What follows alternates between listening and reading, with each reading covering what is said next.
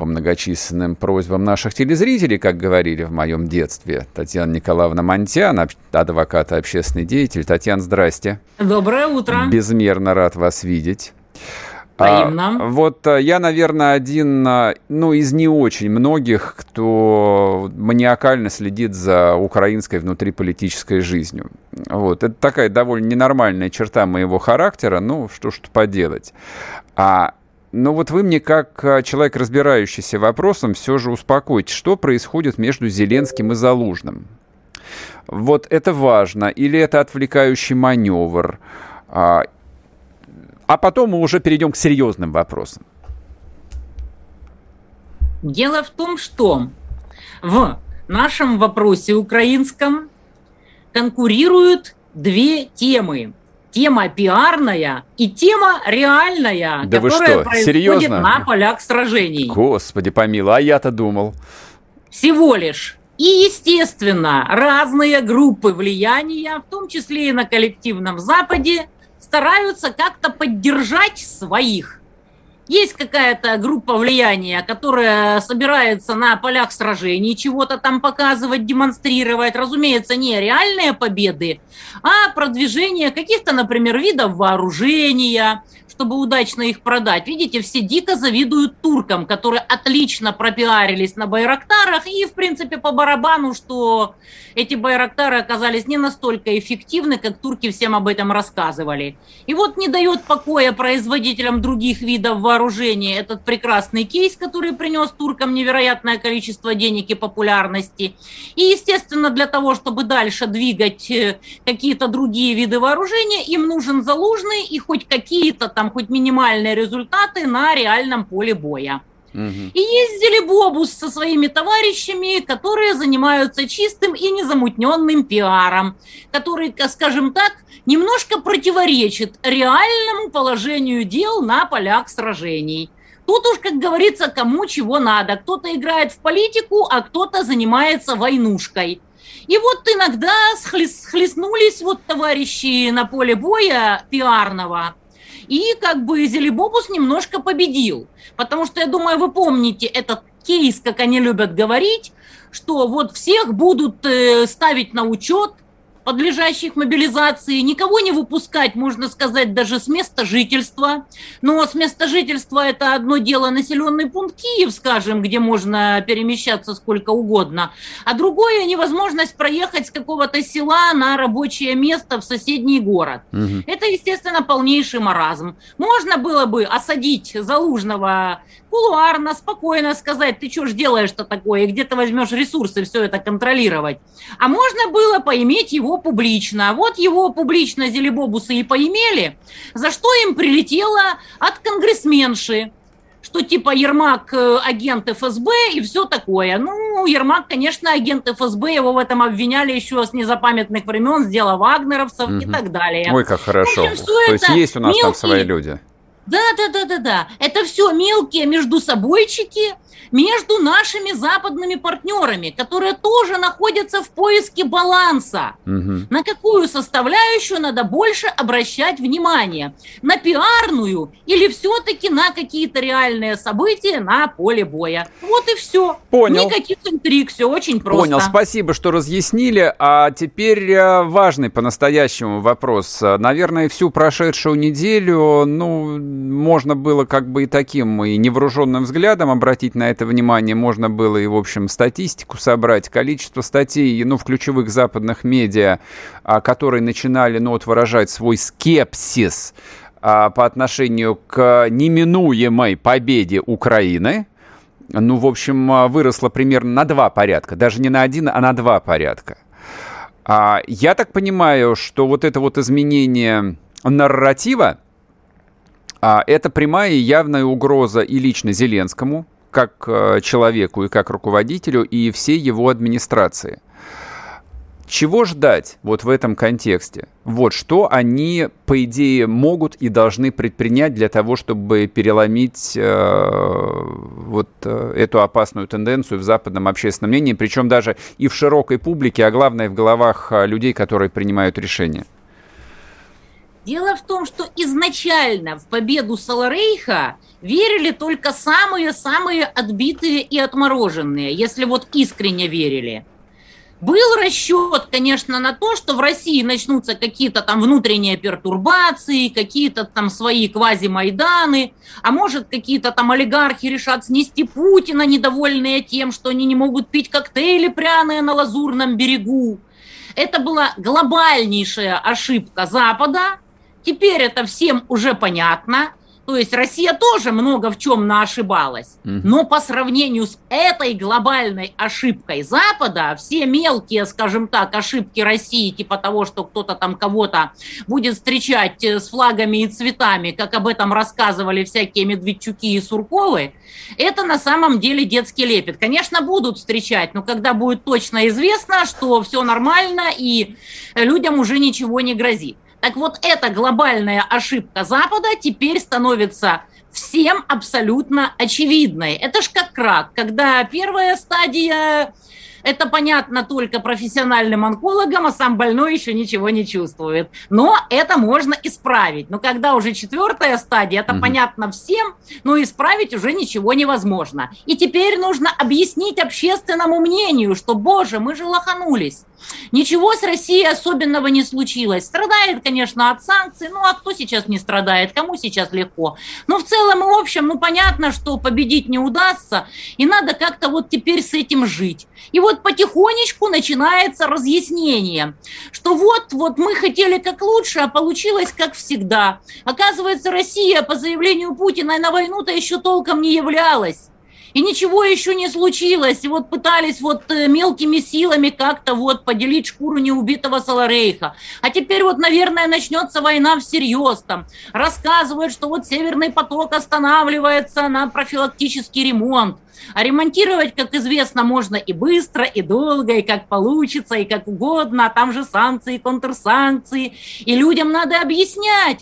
И уже рассказывают, что вот в немецких городах будут э, зимой специальные пункты обогрева, где люди, у которых нет денег на отопление, смогут хотя бы ночь в тепле провести в порядке живой очереди, чтобы вот не каждую ночь замерзать, ну и так далее и тому подобное. Уже в Америке появился какой-то там аналог прожектора Перес Хилтон, где стебутся над ценами на бензин.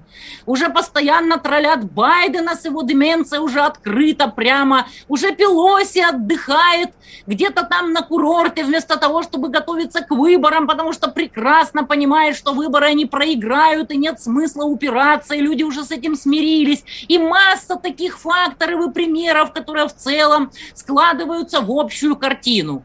Запад понял, что ловить уже нечего, никакой победы Саларейха не может быть даже гипотетически, и надо потихонечку отползать. Вот и все. Вот и вся причина, почему изменилась тональность всех этих брехунцов, угу. как говорилось когда-то в Советском Союзе в журнале «Перец». А что будут а, брехунцы-то делать? Ну, ну, ну потихоньку ну, менять повесточку. А, а что им делать-то, не, собственно не, говоря? Татьяна, я сейчас не про европейцев говорю. Там, они, а, вот за них я не беспокоюсь. Они люди умные, прожженные. Там, а, изменить нарратив это насчет раз. Там, мы даже еще причесаться не успеем, а уже в газетах будут а, рассказывать о преступлениях а, украинской армии. Тем более, что уже вон а, вчера там очень странно какой-то, не знаю, читали вы или нет, по-моему, Ньюсуик был большой репортаж а, разговор с американским наемником. Вот, но мы об этом чуть позже как-нибудь поговорим.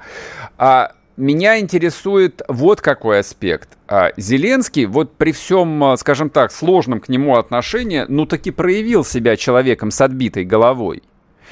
И, в общем, вариантов отползти у него никаких нет, в отличие, допустим, от того же Шольца.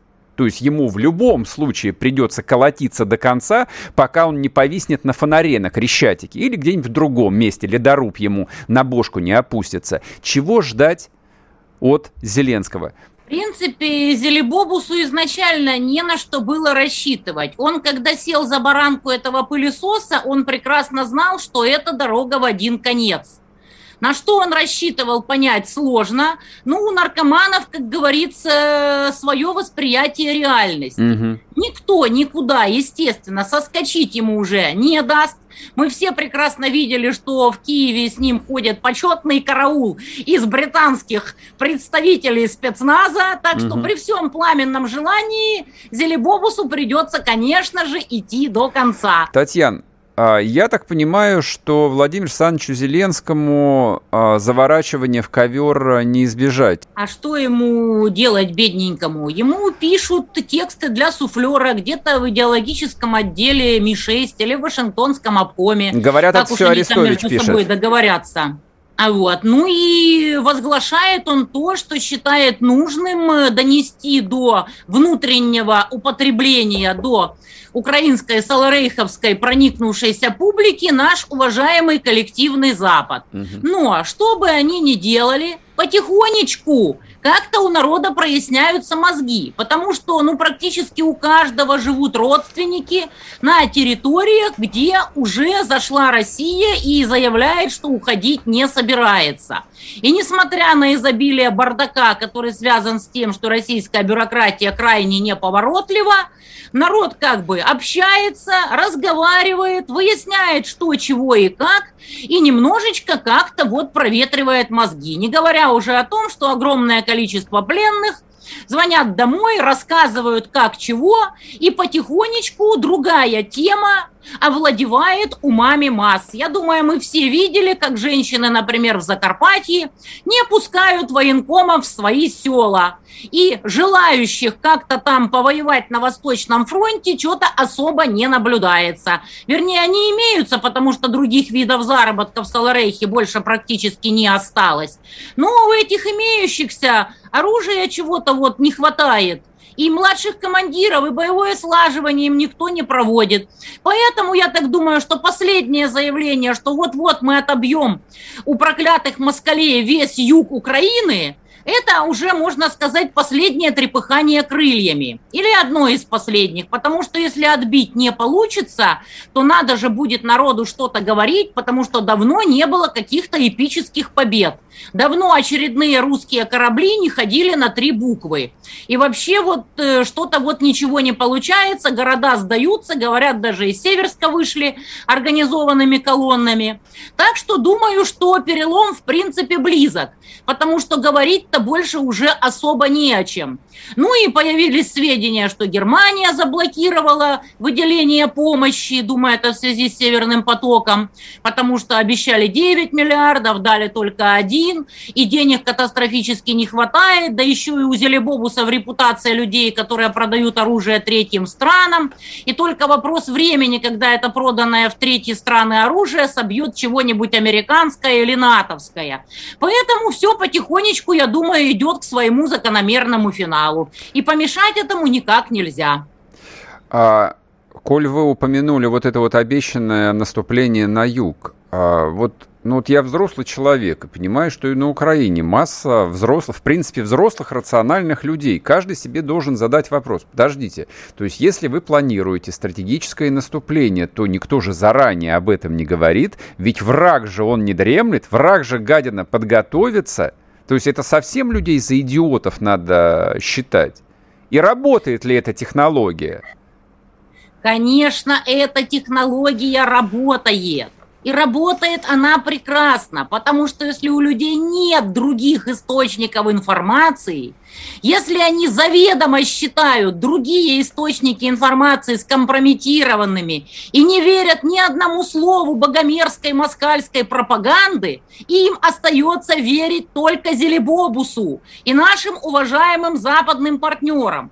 И должно случиться что-то совершенно экстраординарное – чтобы люди начали задумываться. Потому что процент сверхдоверчивых, восприимчивых людей в любом обществе примерно одинаков. Угу. Этих людей обрабатывали очень долго, и для того, чтобы они наконец-то начали просыпаться и включать мозг, развеявшись от дурмана пропаганды, должно пройти время и должно случиться что-то экстраординарное. Вы посмотрите, сколько времени понадобилось, чтобы люди в Херсонской, Запорожской областях, там в части Харьковской, потихоньку начали включать мозги. Я это вижу просто вот живьем. Когда я стримлю, люди прямо прямым текстом пишут, что они были такие, а стали эдакие, и заняло у них это столько-то времени, и понадобились вот такие-то события.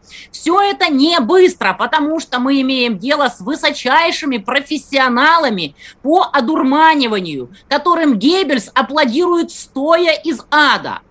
Эти люди тренировались на широких народных массах еще с незапамятных просто времен. Вот не зря же вот радио «Тысячи холмов» в Руанде так прекрасно работало. И сейчас руандийцы ничего живут, так вот 20 с чем-то лет прошло, и хуту-стутси по-прежнему живут, несмотря на весь тот ужас, кошмар и резню, которые им устроили уважаемые западные партнеры. Примерно то же самое будет и у нас, и я очень надеюсь, что гораздо быстрее, чем кажется этим негодяям. А последний вопрос, у нас мало времени остается. Заявление Резниченко о том, что они поставят под ружье миллион человек. Ну, то есть, э, вот-вот уже. То, я, вот уточню здесь на самом деле. То ли миллион они уже поставили, то ли еще поставят. Это вот э, его интервью Wall Street Journal, что дайте нам скорее еще больше всяких пушек, танков и прочего, и прочего. Для того, чтобы у нас был бронированный кулак. У меня а ш- ш- шерсть дыбом стала от этого, вот как Резниченко ага. сказал про бронированный кулак-то. Угу. А это болтовня на внешнюю повесточку. Это выклянчивание хоть какого-то оружия. Да, гипотетически, я уже говорила, есть достаточное количество людей, которые как бы вот записались повоевать. Потому что, повторюсь, других видов заработка в Саларейхе особо и не осталось. Но для того, чтобы эти записавшиеся повоевать люди представляли из себя хоть какие-то боевые единицы, это же очевидно очевидно, что этим людям необходимо выдать какие-то каски, броники, там связь, э, там квадрокоптеры, еще там что-то, провести им боевое слаживание и предоставить им младших командиров, которые будут им давать команды, куда бежать, куда стрелять и что делать. Ничего подобного особо не наблюдается, потому что уже идет сколько времени боевые действия, и те, кто умел, хотел, собирался воевать, уже все давно на Восточном фронте.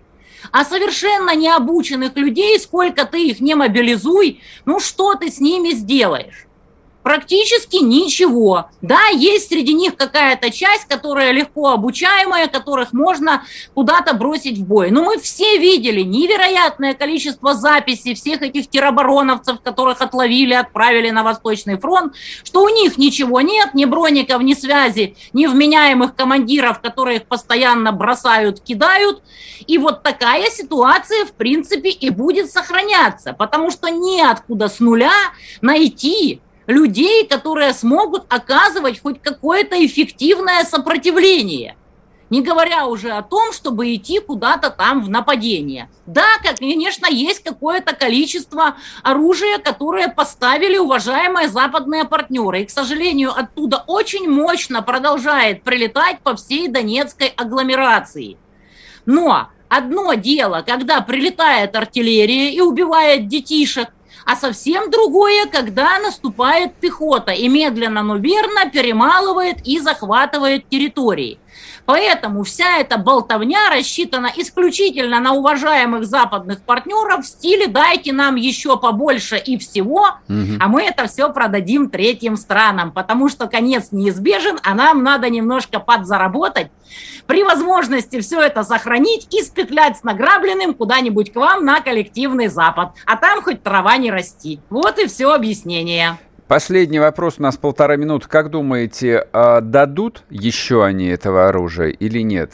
То есть вот какая там внутренняя установка, внутренняя логика у американцев сейчас?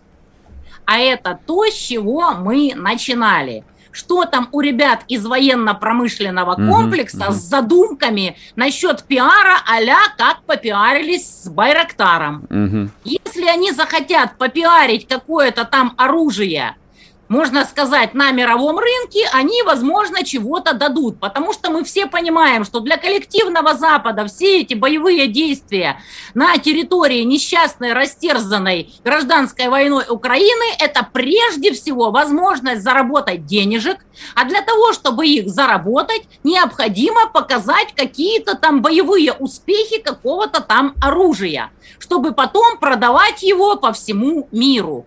Вот, собственно говоря, это, можно сказать, шоу-рум огромный кровавый шоу-рум для западного военно-промышленного комплекса. И что они решат показать угу. в этом шоу-руме, мы увидим в самое ближайшее время. Никаких целей у коллективного Запада иных уже, я думаю, не осталось. После того, как они убедились, что Россия не развалится, ничего с ней не случится, олигархи не побегут с ружьями на перевес свергать Путина и так далее. Выступают еще всякие престарелые дурачки типа Леха Валенсы, которые начинают начинают рассказывать про то, что от России должно остаться угу. 50 миллионов, ее надо расчленить и так далее. Ну что поделаешь со старичками-дурачками? Да, да, старость не радость. Нужны, Тут... чтобы молоть языком вот такую Понял. вот чушь. Но на самом деле все серьезные люди уже давно поняли, что Запад промахнулся, вот бывает такое. Тань, спаси, спасибо, спасибо большое. Уходим на новости. Татьяна Монтян была с нами, адвокат и общественный деятель.